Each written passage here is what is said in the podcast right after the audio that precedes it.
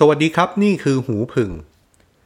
การประท้วงที่มีจุดเริ่มต้นมาจากการเสียชีวิตของนายจอร์จ ฟลอยด์ชายผิวดำที่เสียชีวิตระหว่างถูกตำรวจผิวขาวจับกลุ่ม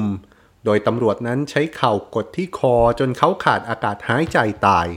นอกจากจะสร้างแรงสั่นสะเทือนในสหรัฐ ทั้งประเด็นการทำงานของตำรวจ และอคติต่อคนผิวดำที่ยังมีในสังคมอเมริกันแล้วนะครับ กลายเป็นว่าเหตุการณ์นี้ได้สร้างแรงกระเพื่อม ที่ยิ่งใหญ่ไปกว่านั้นมาก ถ้าเราได้เห็นภาพในช่วงสุดสัปดาห์ที่ผ่านมาจะเห็นได้เลยนะครับว่า การประท้วงใหญ่นอกจากที่สหรัฐแล้ว ยังมีประเทศอังกฤษที่ชาวอังกฤษจำนวนมากออกมาแสดงพลัง เพื่อแสดงความเป็นอันหนึ่งอันเดียวกับผู้ประท้วงในสหรัฐ จนมีบางจุดเกิดเป็นความรุนแรงขึ้นมา ภาพที่เราอาจจะเห็นมากที่สุดในหน้าสื่อครับ คือภาพของการทำลายอนุสาวรีย์หนึ่ง ที่ผู้ประท้วงใช้เชือกไปคล้องแล้วก็ดึงมันลงมา แล้วก็เอาอนุสาวรีย์นั้นกลิ้งไปตามถนนก่อนที่จะโยนทิ้งน้ำไป แน่นอนนะครับว่า การไปทำลายอนุสาวรีย์นั้นไม่ได้ทำลายลอยๆ แต่ว่าเป็นสิ่งที่มีที่มาที่ไป วันนี้เราจะมาทำความเข้าใจกันนะครับว่า เกิดอะไรขึ้นทำไมผู้ประท้วงถึงไปทำลายอนุสาวรีย์อันนั้น เพื่อแสดงพลังในการต่อต้าน หรือแสดงพลังในการเป็นอันหนึ่งอันเดียวกันกับชาวอเมริกันที่ต่อต้านการเหยียดสีผิวนะครับ เรื่องนี้ต้องย้อนไปดูครับว่า อนุสาวรีย์นั้นเป็นอนุสาวรีย์ของใคร ปรากฏว่าเป็นอนุสาวรีย์ของชายที่ชื่อว่าเอ็ดเวิร์ดโคลสตันครับ เหตุการณ์นี้เกิดขึ้นที่เมืองบริสตอลของอังกฤษ ซึ่งเป็นเมืองที่อนุสาวรีย์ของเอ็ดเวิร์ดโคลสตันตั้งอยู่ โดยเมืองบริสตอลนั้นได้สร้างอนุสาวรีย์ให้เอ็ดเวิร์ดโคลสตันเมื่อปีพุทธศักราช 2438 นะครับ เหตุผลที่สร้างแน่นอนว่า เพราะว่าเขาเนี่ยเป็นผู้สร้างคุณประโยชน์ให้กับเมืองบริสตอลอาจจะเรียกได้ว่าเป็นเศรษฐีใจบุญที่สร้างโรงเรียน สร้างโรงพยาบาล แล้วก็เป็นสมาชิกสภาอังกฤษด้วย แต่ว่าสิ่งที่ชาวเมืองไม่โอเค และนำไปสู่การรวมตัวไปทำลายอนุสาวรีย์ของเอ็ดเวิร์ดโคลสตันเนี่ย ก็เป็นเพราะว่าเงินที่เขาใช้ในการกุศลสร้างโรงเรียนสร้างโรงพยาบาล เป็นเงินที่มาจากการค้าทาสในสมัยอาณานิคมครับ โดยชีวิตของเอ็ดเวิร์ดโคสตันเริ่มมีความมั่งคั่งมาจากการค้าขายทั่วไปก่อนนะครับ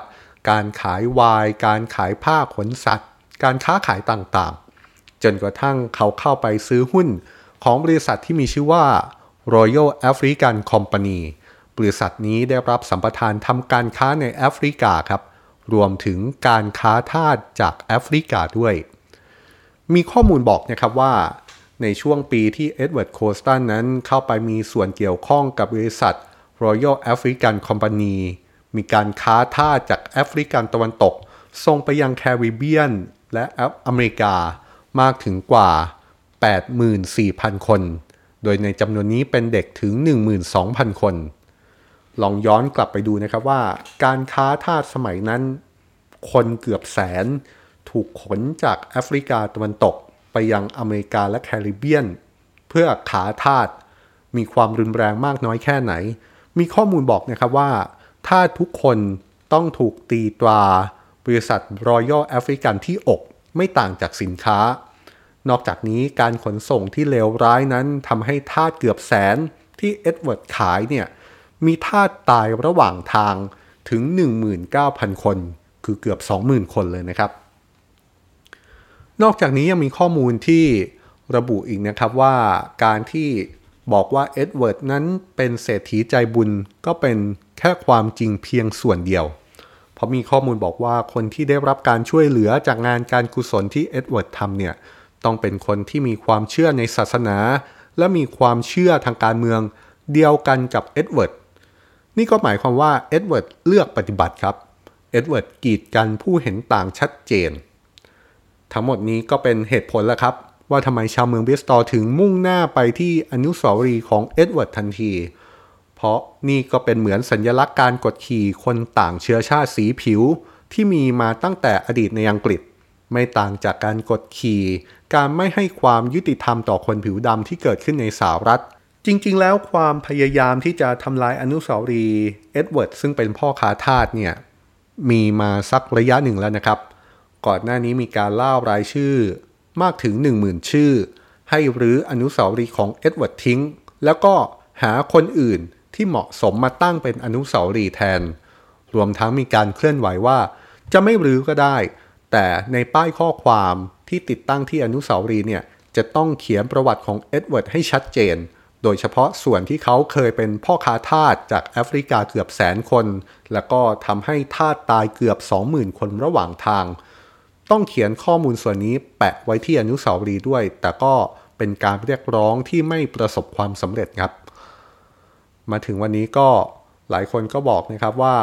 เหตุการณ์ที่อเมริกาเป็นแรงกระเพื่อม ที่ทำให้ชาวบิสตอลนั้นสามารถทำลายอนุสาวรีย์พ่อคาทาสได้สักที แต่เรื่องมันก็ไม่ได้จบแค่นั้นนะครับ เพราะว่ามีบางคนก็ให้เหตุผลที่น่าสนใจว่า การทำลายอนุสาวรีย์แบบนี้ มันไม่ใช่วิธีที่ถูกต้องเท่าไหร่ เพราะว่ามันคือการใช้ความรุนแรงรูปแบบหนึ่ง มันไม่ใช่วิธีที่เป็นประชาธิปไตยครับ ขัดแย้งกับนายกเทศมนตรีของเมืองบริสตอลนะครับที่ชื่อมาร์วินรีสซึ่งเขาเป็นคนที่มีประวัติทำงานเพื่อสิทธิของคนผิวสีมาโดยตลอดออกมาบอกนะครับว่าเขาไม่รู้สึกเลยถึงความสูญเสียจากการที่ผู้ประท้วงไปทำลายอนุสาวรีย์พ่อค้าทาสคนนี้ และที่ผ่านมาอนุสาวรีย์พ่อค้าทาสเอ็ดเวิร์ดเนี่ยก็เป็นสัญลักษณ์ของการดูถูกดูแคลนกันมาตลอด ในแง่ของคดีความก็มีการประกาศแล้วนะครับ ว่าตำรวจจะไล่ดูหลักฐาน โดยเฉพาะคลิปวิดีโอภาพต่างๆ ขณะที่ผู้ประท้วงนั้นทำลายอนุสาวรีย์เพื่อระบุตัวตนผู้ก่อเหตุและดำเนินคดีต่อไป แล้วก็มีคำถามนะครับว่า เอ๊ะทำไม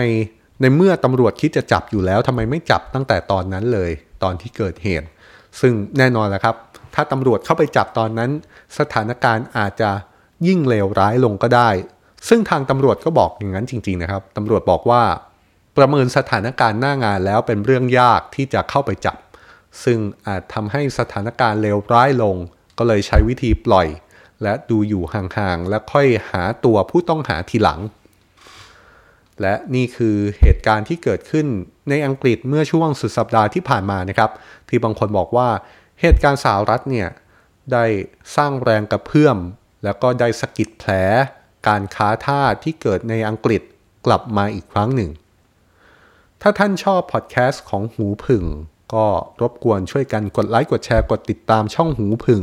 จากช่องทางต่างๆนะครับ โดยเฉพาะช่องทางที่ท่านกำลังฟังอยู่ เรามีช่องทางทั้งทาง YouTube Facebook รวมไปถึงแอปพลิเคชันพอดแคสต์ต่างๆ เช่น Spotify และ Google Podcast นะครับ สามารถเข้าไปค้นหาได้ โดยใช้คำว่าหูผึ่งครับ